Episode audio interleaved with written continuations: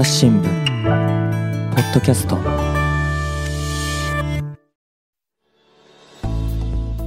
長崎新聞ポッドキャスト NNN 六倉大輔さんとの議論の続きをお送りします。むしろ僕ちょっと聞きたいのは六倉さんって、その逃避支局にいらっしゃってね、うん、普段はどんな取材をして、どんな記事書いてるんですか、普段は、なんか、珍しい野菜が取れたとか、うん あの、そういうものから、あの、地方の議会の取材もしてますし、ね。選選挙の取材もしてますし、事件事故もやってて、このエリア内である八百万をやってるんですよね。うんうん、で、ここの支局に関して言えば、あの、ダム県が作ろうとしてるダムがあって、で、そこが、あの、結構地元の方とずっとこう対立してる状態が続いてて、今土地収容されてるけど、まだ人が住んでるっていう状態になってるんですよね。うんうん、で、そこは結構、あの、重点的にうちのこの投資局は、あの、歴代やってるっていう感じですね。だから普通の地方版の取材プラス、まあそのダム問題っていうのは結構力入れてやってる感じですかね。あの例えばなんかイベントの取材みたいなのはやるんですか？イベントの取材もちろんやります。まあコロナでだいぶ減りましたけど、これね、うん、結構地方紙さんによって違うんですけど、僕の知ってるところだと本当なんかあの、例えばカラオケ大会みたいなのまで取材してるところもありましたけど、そういうところまではいかない？あ、でも、ありますよ。なんか老人会の、なんか、ね、小学生と交流するグランドゴルフ大会とか、なんか、そんなも普通に行きますし、うん。なんか割とそこはあんまり選んでないですね。ねあとあれはどうですか？あの、お悔やみ記事。あ、お悔やみめちゃめちゃ視聴率やっぱ高いですね。うん、僕もいますしね。え、うん、ご、ご自身で書いてるんですか？いやいや、お悔やみは、あのー、本社の内勤の方が書いてます。すね、はい。そうなんですよ。全国紙と地方紙で何が違うって、まあ、全国紙でもね地方版であのお悔やみ要するに人が亡くなったっていうことをね知らせる記事が載ってるところもあるんですけれども、ええ、まあやっぱり地方紙さんの方がもう圧倒的に分厚いですよね、やっぱそれがすごく大きなニュースですもんね。そうですね、お悔やみ欄は結構、うちのなんか新聞の中でも読まれる欄というか、なんかそのお悔やみ欄の折り目がお悔やみ欄に被らないように、こう、ちょっと位置を変えるぐらいの感じですもんね。結構、うちの新聞社でも重視してますね、そこは。で、はい、あれも、地方紙の中でも、その、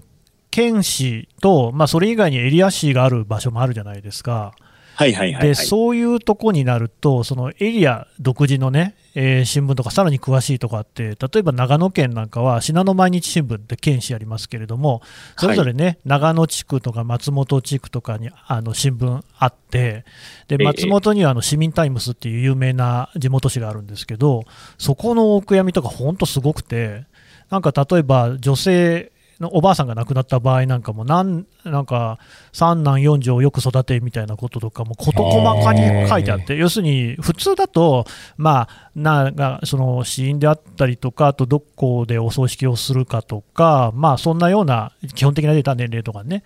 が書いてあるのが普通なんですけどもっとこうなんか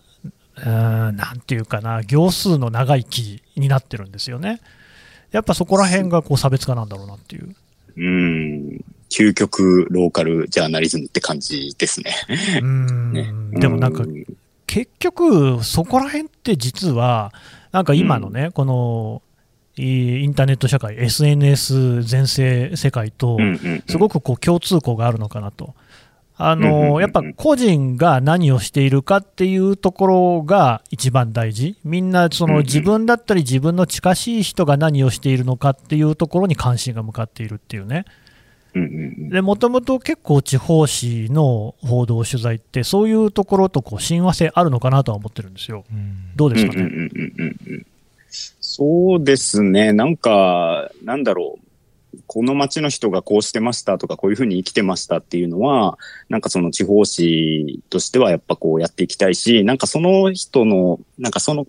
特に支局来て思うんですけど、なんかその町で生きてる人に、と一緒になんか生活してることのなんかこう、やりがいみたいなのはすごい感じますね。なんでなんかそういう話を聞いて記事にできて喜んでもらえたときは、やっぱすごい嬉しいし、なんかこういう仕事は続けていきたいなとは思いますけれどもね。ただなんか、そこが、なんか、こう維持していく難しさっていうのはすごい感じますけどね。維持していく難しさというと？だからそれは単純に他の全国機さんと同じように、なんかその人員が足りなかったりとか、ななんかそういう部分で、あの、難しいというところも、なんかあるなっていうふうには思うんですよね。うちの支局も、まあ、できるだけ減らさないようにとはしてるけど、やっぱ少し減ったりはしてますしね。うん。うん、なんか、ポッドキャストこう、私も1年ちょっと配信していて思うんですけど、やっぱりこう、地方のローカルのディープな話題って本当に多く聞かれるなっていう印象があって本当にこの1年半ぐらいですか？やってきて。例えばこう岡山県のあの卵かけご飯の話とかあの他にもこういろいろローカルの話題は放送してきたんですけどリスナーさんからこうこの1年でどの話がベストですかっていうのでもローカルな話題を上げてくる方もかなり多くてですね。やっぱりこう、えー、ローカルのな話の強さっていうのはなんかすごい感じますよね。神田さんどうですか？うん、いやそうですよ。で別にポッドキャストに限らず普通の記事なんかでも結局こう僕は国際報道畑が長いんですけれども国際の記事なんかよりも全然地方の記事の方が読まれてますからねでそれで違いを感じるのは、やっぱりその地続き感っていうのが全然違うなと、まあ、地元、自分の出身地はもちろんなんですけれども、例えば僕だって長崎に旅行したこととかはあるわけですよね、でそういう時に行ったところの話とか出てくると、自分事として読める。ところが、これに対して、まあね、アメリカ、中国ぐらいだとまだともかくですけれども、ね、シリアだ、イラクだとかって言ったことある人ってほとんどいないわけで、っていうところのこう話をね、こうどう読ませるかっていうとなかなか、まあ、難しさはある。うん、で地域ニュースがでも、やっぱそのあれなんですよね、まだ実際、なかなかこう手がついていない感じも一方で受けてるんですよ。そのそれはもう本当にね、地方紙さんによって全然違うんですけれども、ですごい今、意欲的に取り組んでいらっしゃる社が多いっていうのもよく知ってるんですが、まあ、他方、なんかこう、なんていうんですかね、どういうふうにそれをこうユーザーと接点を見つけるのかみたいなところには、まだまだ結構、我々も含めてね、地方取材も思ってますから、まあ、課題はあるのかなって感じしますよね。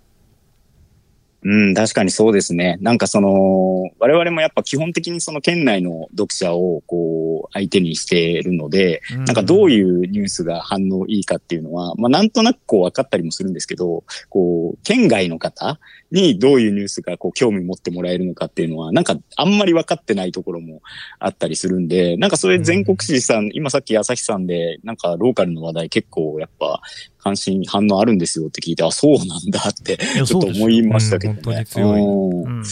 とりわけね、我々はやっぱりこう日経新聞に勝っていかなきゃいけないっていうのがですね、ネット上においては、まあ、こう一つの大きな目標としてあるわけですよ。で、日経さんとじゃあ、我々何が違うかっていうと、まあ、やっぱり一つは、そういう地方取材網は、日経さんよりはまだ手厚いし、あと、まあ、取材の対象も違いますしね。で、あまあ、あの国際取材網っていうのもそうで、これも、まあ、取材対象が違うっていうのもあるんですけど、まあ、日経さんよりはね、まだ手厚いところもあると、縮小、どっちも縮小の傾向ではありますけどね。なんかここはね、だからうまくやっぱりこうね、あの使っていかなきゃいけないところだなと思ってるんで、ポッドキャストでもその両方はあの強くね、出していこうとは思ってるんですよ。うんうんうん。うんなんかこう肝心なのはやっぱりその地方の話題にしても、なんかその朝日新聞さんがなんかやってるニュースにしても、こういろんなそのニュースの価値みたいなものを、なんかこう、なんだろう、ちゃんと僕たちも伝える努力をしなきゃいけないし、なんかそれをなんかやっぱユーザーの方にちゃんと分かってもらわないといけないなって思うんですよね。なんかそのネットでタダで読めるのはやっぱこう当たり前、それがデフォルトになってるやっぱ社会になってるので、なんかそこの部分でどんな風にこう、なんだろう、価値をなんか持ってもらえるかっていうのが、なんかこう、新聞業界を滅ぼさないための、なんか、このなんか大事な要素だなと思ってて、だから、ポッドキャストとかも、なんかそんな風にこう、私たちがやってる仕事が、なんか、まあ、価値のあるものっていうと、こう、横柄な言い方になっちゃいますけれども、あ、面白い仕事なんだなとか、なんか記事読んでみようかなとか、なんかそんな風に思ってもらえるようにしていかなきゃいけないなっては思いますね。その、そのマネタイズみたいな話どうですか、うん、さっきね、あの、ここ、この収録の前に、あの、ええ、NNN でおなじみの三代さん、神村さんとですね、はい。はい、収録させてもらって、はいはい、まあ、三代さんの話は、もうそれこそね、この戦争体験を語り継ぐっていう、わりかしこのど真ん中、長崎新聞さんが大事にされている話ですよね。で、もう一つが長崎ポストっていうですね、な読者の方からご意見こうとかね、これを取材してほしいって話をいただいて、それをこうね、記事にするっていう話。これもだからまあ、一つこう大事なね、えー、価値として持ってらっしゃるやつ。でもね、これ両方ともね、あの、びっくりしたことに、別にあの、普通に無料で読めるんですよね。あのー、長崎新聞さんってそこら辺の戦略みたいなのってどんな感じで、まあそれを六倉さんに喋らせるのかみたいな話があるけど、どうなんですか？いやー、もうちょっと何も喋る材料はないですけど。ただその、はい、なんか、いや、でも、最近のこうメディアトークとか聞いてると、やっぱその、ウェブコンテンツ、ウェブ記事、どんな風にマネタイズしていくのかって、なんか、やっぱこう、すごい課題なんだなっていうのをなんかやっぱ思いますね。それなんかその地方紙に限らずそうだし、これをなんかこう業界としてなんかこう成り立たせていくためのなんかこう取り組みっていうのはなんか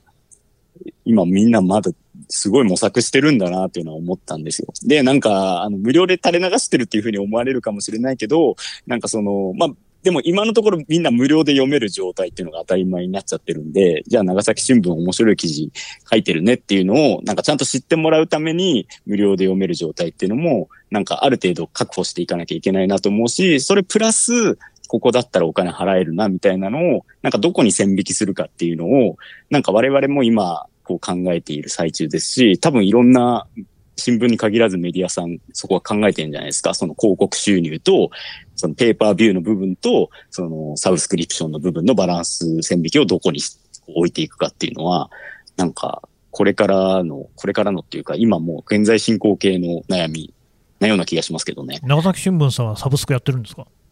いや、やってないんですよ。だからそこを、そう。これ多分地方紙の中でも相当遅れを取ってる方だと思うんですけれども、あの、有料会員みたいなの全く設けてなくて、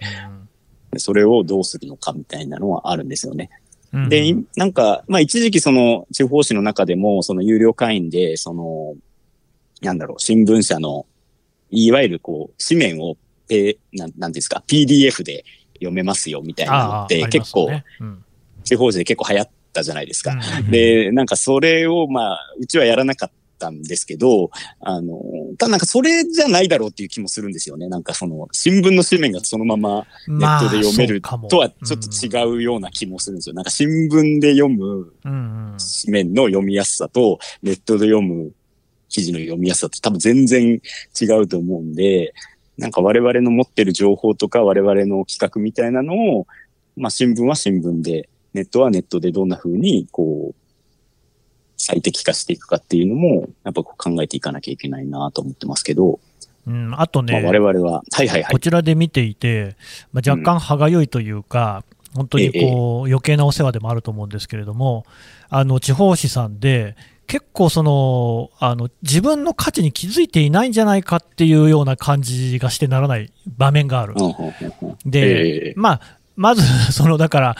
まあ、長崎新聞さんの方針をどうこう言うつもりは全くないんですけれども、やっぱり結構たくさん記事が無料で読めちゃうとかっていうのもそうだし、それから、はいはい、えっ、ー、とね、プラットフォームに割とこう、座れがちじゃないのかなっていう、こう、のがあって、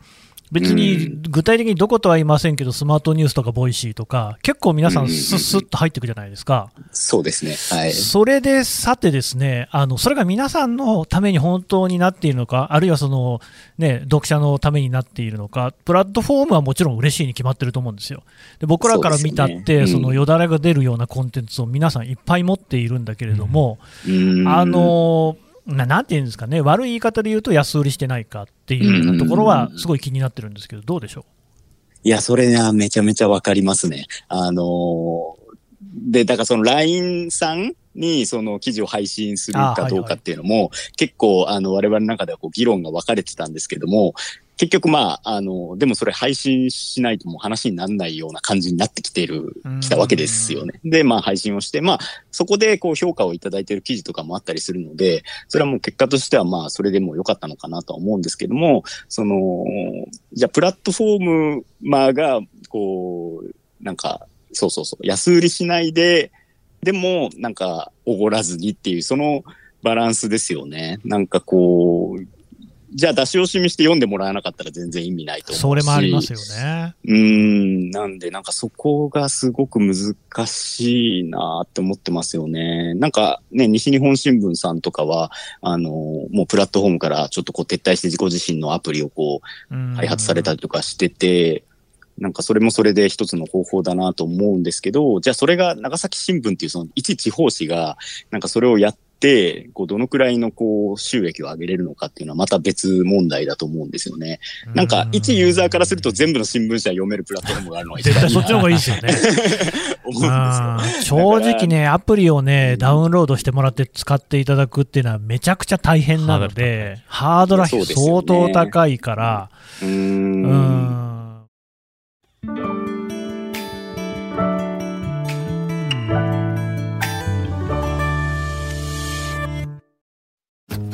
ながら聞きできるポッドキャストって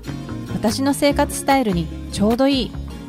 朝日新聞のニュースレターに登録すると編集者が厳選したニュースがメールで届くよ。思いがけない話題にも出会えるよね。ちょっと新しいニュースの読み方。朝日新聞。難しいんだけれどもまあやっぱりそのやっぱりね、ここ、我々報道っていうことでやってるっていうところがあるじゃないですか。でそのジャーナリストのこう志みたいなことは同じくしてると思うんですよ。で、うん、そういうところが、しかし、なんていうか、ちゃんとこうね、プラットフォーマー側に伝わっているのかっていうと、まあ、やや微妙な感じのプラットフォーマーもあるじゃないですか。そういうところがね、うまくこう、こうなんていうかね、えー、はまっていけばいいんだけれども、点々点みたいなね。うん。うん難しさはでもあるですよね。うん、こんな風にこう、なんだろう、社の垣根を越えてですよ、朝日新聞さんと我々長崎新聞がなんかこう、喋れる課題を共有するって、なんか結構画期的な ことなんだな自分で思ってるんですよね。いや、もちろんその現場レベルの競争原理っていうのは維持していかないといけないと思うんですよね。なんですけど、なんかこう、なんだろう、どっちもどっちの領域ってあるわけですよね。うん、なんか我々のやるローカルに根ざしたジャーナリズムと、朝日さんのやっている、まあその、より広い範囲でのジャーナリズムって、やっぱこう、どっちも得意分野として全然違うけど、うん、でも、なんかどっちも、なんか世界には必要なものじゃないですか。うんだと思ってるんですけど。いや、それは間違いなくそうですよ。はい。でもそれが、なんか、世間一般の人たちには、そこの価値って全然なん、なんとなく伝わってなくて、うん、で、なんとなくこう、こう、なんだろう、マスメディアいらんやろみたいな、ああいうことが起こるわけですよね。その、昨日の、なんか、松田聖子さん、神田正輝さんの会見みたいなことが起こると、うん、なんで、なんかそうじゃなくて、いや、やっぱ必要な領域があって、でもどっちも現場としてはかなり疲弊している状態になってて、で、そこの価値を、こう、ちゃんと訴えかけながら、なんかお客さんの方もそこの価値がやっぱちゃんとあるよねっていうことをなんかちゃんと分かっていただいて、なんかそこをこう収益化できるような仕組みっていうのをなんかもう早急に作っていかないとみんな友倒れしちゃうからやばいなって。思ってますけどね。まあでもそこも難しいなと思うのは、その松田聖子さん、神田正輝さんの話であったり、小室圭さんの話だったりね、まああのいわゆるそういうそのまあ、率直に言うと、朝日新聞も長崎新聞さんはもちろんそうだと思うけれども、えー、まあ、そこら辺にそんなにこう直接的に関わってる媒体ではないじゃないですか。まあ、そうですね。はい、まあ、あの取り上げないわけじゃないんですけれども、まあ、あのそういうこうフラッシュ、バシャバシャのね、容赦ない質問みたいな感じの報道はしていないですよ。いないんですけれども、ただね、その確かにそのネットとかを見ると、そういうその、あんなことをしてっていう批判はあるんだけれども、一方ででもやっぱそれを待っている人たちも、それは当然いると思うんですよ。でね、僕はね、そういうのを否定する意見っていうのがあるのは分かりながらなんですけれども、じゃあ待っている人のことを無視していいのかと。そこを別に朝日新聞や長崎新聞が届けているところではない、別の媒体が届けているところなんですが、なんだけど、じゃあそれをこうね、なんか逆しらに否定するっていうのは、本当にその世の中が求めていることなのかっていうのは、すごく疑問がある。でそういうふうにネットでつぶやいている人も、結局その会見を見ているのではないかっていうところもある。で、それに関して言うと、やっぱネットでその人はつぶやくことによって、マスコミ批判することによって、ご自身の気持ちは平らかになるのかもしれない。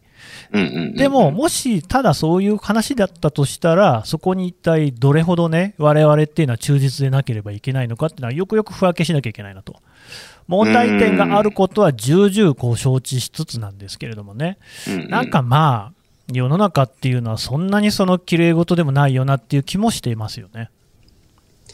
そうですね。確かにその通りですね。だからその、まあ、なんだろうな、メディアのこう暴力的な側面をやっぱ暴力的だなって思ってる人がまだ結構いるんだなっていうのをなんかすごい感じたんですよ、ね、まあ実際そういう人や者もあるからね。いや、そうそうそう、そうなんですよね。で、なんかそのカメラ持って、なんかペン持って、レコーダー持って人に話を聞くって、なんかそれ自体の暴力性ってあるじゃないですか。もちろん。だから、なんかそこの部分はなんかなんか私たちもなんかよくよく自戒しなきゃいけない。なんかその時点でなんかやっぱり生活者とは違う状態になっちゃってるってことをなんかよくよく自覚しなきゃいけないなって思ってて、なんかそこにあまりにも無自覚な人がやっぱ多いなって思うんですよね。なんかその新聞業界だけじゃなくて、うん、そのマスメディア全体にして。なんで、なんかこう今ね、もう一億総メディア化というかですよ。なんかいろんな人がそういうメディアをこう持ってる状態になってるので、よりなんかそういうこう、取る、取られる、聞く、聞かれるみたいなものの、なんかその構造的な不均衡っていうんですかね、暴力性みたいなのに、なんか私たち昔からあるメディアが、はすごい自覚していかなきゃいけないなっていうのは感じますけどね。うん。それがなんか結局私たちのメディアのこう価値を高めることになるんじゃないのかなって思ったりするんですけどね。うんで一方でこう今みたいな話とはまた全然別の文脈にはなってくるんですけれども、これね、あのまあ、六倉さんにこう事前にこうこんな話をしましょうかっていうことのね、の紙でね、レジュメにもらっているものにも書いてあるんですけれども、一方でこのやっぱ記者っていうもののあり方みたいなのもね、だいぶ変わってきたし、変わらざるを得ないと思うんですけれども、その、こう誇り高い記者の人たちっていうのをね、まあ私、私も私なりに自分の仕事に誇りは持ってるんですけれども、まあでもこう、六倉さんの問題提起としては、そういう記者の誇りっていうのが記者を滅ぼすっていうことがあるんじゃないかっていうね、この辺の話もちょっと聞きたいんですけど、これ、どういう問題提起なんですかね？あ、いや、あの、これ、私も記者の仕事誇り持ってますよ。すごい好きで誇り持ってるけど、うん、かなんか、うん、今はそこが、なんか、記者としての誇りが、なんかこう、結局、なんていうんですかね、私の考えるその生活者の人との乖離につながっていって、こう、誰も読まれない記事をずっと書いてるみたいなことになりやしないかっていう問題意識がずっとあって、で、なんかその、思うのがさっきちょっと話戻っちゃうんですけど、やっぱ記者がよく辞めるって話したじゃないですか。うんうん、そういう時に、例えばそのベテランの記者さんとかは、いやいや、まあ、あいつは記者の仕事を向いてなかったんでしょとか、あんまり仕事好きじゃなかったんでしょとか、なんか、いや、現場でね、仕事は汗かいて覚えるもんだからとか、なんか、全然意に介してない感じの人って結構いるんですよ。で、いや、まあそうなんだけど、なんか、いや、それわかるんですけどね。なんかそういうきつくてもそこに食らいついていける記者が残っていくっていう、そういうなんかロジックはわかるんだけど、それでなんかもう10年ぐらい全然若手育たなくなってきてるじゃないですか、みたいなのは、なんかずっとあって、なんかそういうものではなくて、もう少しこう、なんだろう、人間、人間としての、こう、記者っていうのをもっと大事にしていく、人間宣言していかなきゃいけないのかなっていうふうには、なんかやっぱちょっと思ったりはしてますね。うんこれはね、そう本当に確かにそういうところはあるんですよね。うん、まあでもやっぱりこう多少はね、こう 年を経るごとによくはなってるのかなとは思うんですけどね。うんうんうん、それはそう思います。はい。うん、なかなかね、変わらない部分もでも一方でありますよね。うん、なんか自分もそこにが内面化していくんじゃないかなっていう怖さもやっぱちょっとある、ありはしますよね。これから多分 Z 世代の新人とか入ってくるわけでしょ。ななんか、そういう、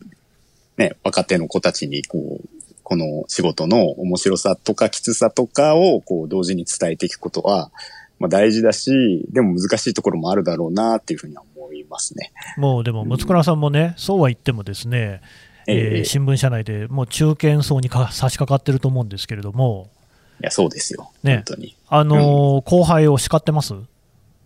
いや、後輩叱れないですね。え六倉さんは先輩に叱られてきました？え？六倉さんは先輩に叱られてきましたか？あ結構叱られることはありましたよ。どんなことで？もいや、それはなんかこう、ほうれん草が多かったですね、僕とかは。ああ、報告連絡相談がないぞと。そうそうそうそうそうあ。結構一人で、あの、やっちゃおうってしちゃうタイプなんで、あの、結構それは勝手にやって怒られるみたいなの。うんうんうんそれを後輩に対して思うことはない？うん、今はまあ一人で仕事してるんで、あんまりないですけどね。ただなんかその、すごい頑張りすぎちゃう後輩をどんな風にこう、無理しないでねっていうのかっていうのは難しいっていうのはすごい、多分、抱えてる同じぐらいの世代多いんじゃないですか。うんなんか。うん。うん。えっていうことは、でも、なんかそういう、その、何をやってんだ、お前は、みたいなことを感じるっていうことはあんまりない。今んとこあんまりないですね。なんか、うわ、この子初めての人種だわ、みたいなのは、あんまり今のところはないですけどね。うん。なるほどね。いや、うんまあ、だとすれば、でもやっぱりこう、なんか心の持ちようみたいなもの自体が多分世代によってだいぶ変わってる気もしますよね。いや、そうなんですよねうん。確かにね。うん。だから、結構、なんだろう。今こうは言ってみたものの、多分、もう少し時間が経ってくると、全然感覚の違う記者たの人たちが入ってきて、じゃあ彼らにどう対峙していくのかにめちゃくちゃ悩む時代が来るんだろうなとは思いますけどね。うんまあでも多分もうあれなんでしょうね、多分その元に戻ることはないと思いますね、つまりそういううんうんうねん、こうなんか現場で仕事は覚えるんだ、食らいついていけみたいな価値観に戻るってことは多分ないんじゃないですかね。そうですね。なんかコロナ禍でやっぱ思ったのは、その飲み会減ったじゃないです減っか。た。で、めなんかそのね。飲み会別になくてもいいよみたいな世代がこう増えてるみたいな話見るじゃないですか。なんか、あれもちょっとこう、私とかまだ全然、いや飲み会、飲みニケーション大事でしょみたいな。ああ、なんだろう。そうなんですそん、なんだ、ある腹はしないけど、なんか昔あったような、その飲めよ飲めよみたいなのは嫌だな、やめてくださうん。い、そういうのっていうふうには言える世代だけど、でもなんか一石交えて、なんかこう飲んで、で、なんかこう深まる絆っていうのは、うん。あるじゃん、それはさ、うん。みたいな 思っちゃうタイプなんですよね。ね。ね、なんかそれを、なんかこう、そこ、あんまりわかんないですね、みたいな、多分世代も多分どんどん出てくると思うから、真田さんとかどう？ちょっと分かんなくなってきてる世代な感じがありますね。まあもちろんそのうん取材の相手とそのうん、飲みに出かけたりとかして親交が深まるってことは経験があるので、うん。うん。うん。うん。そういうことの重要性も分かりつつ、いや、飲みの場じゃなくてもできるでしょっていう気持ちも多分ある世代になってきてるのかなみたいな。お酒を挟まなくても、うん。もう仲良くなれることないですかっていう。うん。意識にはもう僕の今28ですけど、うん。それぐらいは思ってるかもしれないですね。沈黙静かになっちゃう。まあまあまあ。ありますよね。そう、そういう感、うん。なんか、それもわかるんですけどね。なんか、うんじゃあ飲み会全能主義かっていうとそうでもないんですけども、ちろんね。もちろんそうですね。うん。なんか、な、なんでしたっけ？朝日新聞ポッドキャストの話ばっかりしてて申し訳ないですけど、その、ほうなんか SDGs を語ろうはいはいはいはいの時に、なんかそのお酒、そう、お酒の価値とかもなんかちょっと減ってくんじゃないですかね、みたいなことを言,、ってたじゃないですか。あれなんか確かにそうかもって、やっぱちょっと実感として思うんですよね。うん。でもなんかそのお酒のなんかコミュニケーションの場が、その、亡くなったこう、社会をまだなんか自分はあんまり想像できない世代というか。いやーでもね、タバコがそうなんですよね。うんだから僕のちっちゃい頃って、もう周りの人は全員タバコ、男性は吸ってましたうよ。んで、あの駅のホームとかはにはね、線路の上とかにいっぱい吸い殻が落ちてて、すっげえ汚かったんですけど、なくなり、なくなってはいないけど、もう本当に減りましたよね、喫煙者って。タバコミュニケーションですうね。ん、で、別に、タバコはうんもう僕、好きにすればいいとしか思ってないんです。僕はタバコの煙そんな嫌じゃないし、あの、犬猿ファシズムみたいなのは嫌いだから、まあ、あの、すうん分煙で好きにすればいいと思うんですよ。他の嫌な人には迷惑になるけど、それでいいじゃないですか。うん。っていうとこまで多分酒は行くんじゃないかなと思ってますね。いや、そうなんですよね。うん本当ですよね。タバコとかもこの10年、私ね、喫煙してた時期もあるんで、もうなんか、それわかるんですけど、もう全然変わっちゃいましたもんね。なんかね、世の中が。んそうなんですよ。なんか、ね、うん世界は変化していくもんだなって 思いましたけど。いやー、そう、だからコミュニケーションのありようみたいなのも多分すごく変わっていて、うんそういうその、うんまあ、なんて言うんですかね、強いコミュニケーションみたいなどんどんこう回避、忌避される時代になってきてるんだろうと思うんですよね。うーん。だからまあ昔、昔って言って、どこのが昔なのか分かんないけど、それこそ僕らが見ていたドラマだと、スクールウォーズとかっていうのだと、まあ、ラグビーみんな上手くなるために、天先生が鉄拳制裁を振るっていくっていうですね、それは良きものとして描かれているわけですよ。それでこう魂が通じ合って、みんながこうね、ダメ人間の軍団だったものがめっちゃ強くなっていくみたいな。っていうコミュニケーションはもう多分ね、二度とね、少なくとも日本人は取れないだろうなっていう。うーん、確かに。なんか恋愛とかもそうですよね。なんか昔の恋愛映画とか、ラブソングとか聞いてると、これはダメでしょみスたいな。トーカーでしょ みたいなやつばっかりですよね。ありますもんね。うん。そうなんですよ。だからどんどんどんどんそういうのはこう、柔らかい化していくっていう中で、やっぱ酒とか多分強いんですよね。うーん、なるほど。だし、あと酔うとね、やっぱりこう、その、ね、タガが外れちゃうっていう人間ってあるじゃないですか。うんうんうんうん。で、おおむねその、例えば著名人とか政治家とかでも、その、不倫が起きたりするのって酔った末っていう感じありますよね。うんうん、あとなんかね SNS 上で不用意な書き込みとかをしてる場合も 酔ってやるみたいなね。つまり、酔うということ自体が自分をコントロールできなくして、何かこう、社会的にね、何もいいことがないっていう感じに、これからどんどんなってくるんだろうなっていうふうに思うんですよね。うーん。確かに。うん。なんかね、ズーム飲み会とか、い一瞬流行って、一番嫌いですすぐ 一番嫌い。ね、すぐ廃れちゃったんで、結局その飲み会じ文化自体がもういらなくねってなっちゃったみたいな、なんかすごい、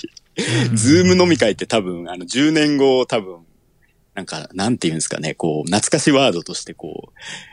う、消費されるんだろうなって思うんですよね。そうそう。ただ、まあ、ここで、こう、我々が、その、一般の人たちと違うのは、でも我々記者だから、結局、記者として、ツールとして酒を使っていくっていうことは今後もあり続けると思うんですよ。で、なんかそこはちょっと一線引いた考え方も必要で、結局我々の仕事って何かっていうと、やっぱ情報を集める、事実を集めるっていうことに他ならないわけですよね。で、その世のことははっきり言って手段でしかないから、それであの情報が手に入るんだったら、まあ例えばですよ、タバコにしたって喫煙所にいることで仲良くなるおまわりさんとかだってそれはいるわけじゃないですか。うんうんうんですねね、だからそういう意味で言うと、そういうのは使いこなせなきゃいけないっていうのが、やっぱり記者の立場では言えるんじゃないかなっていうねう。ん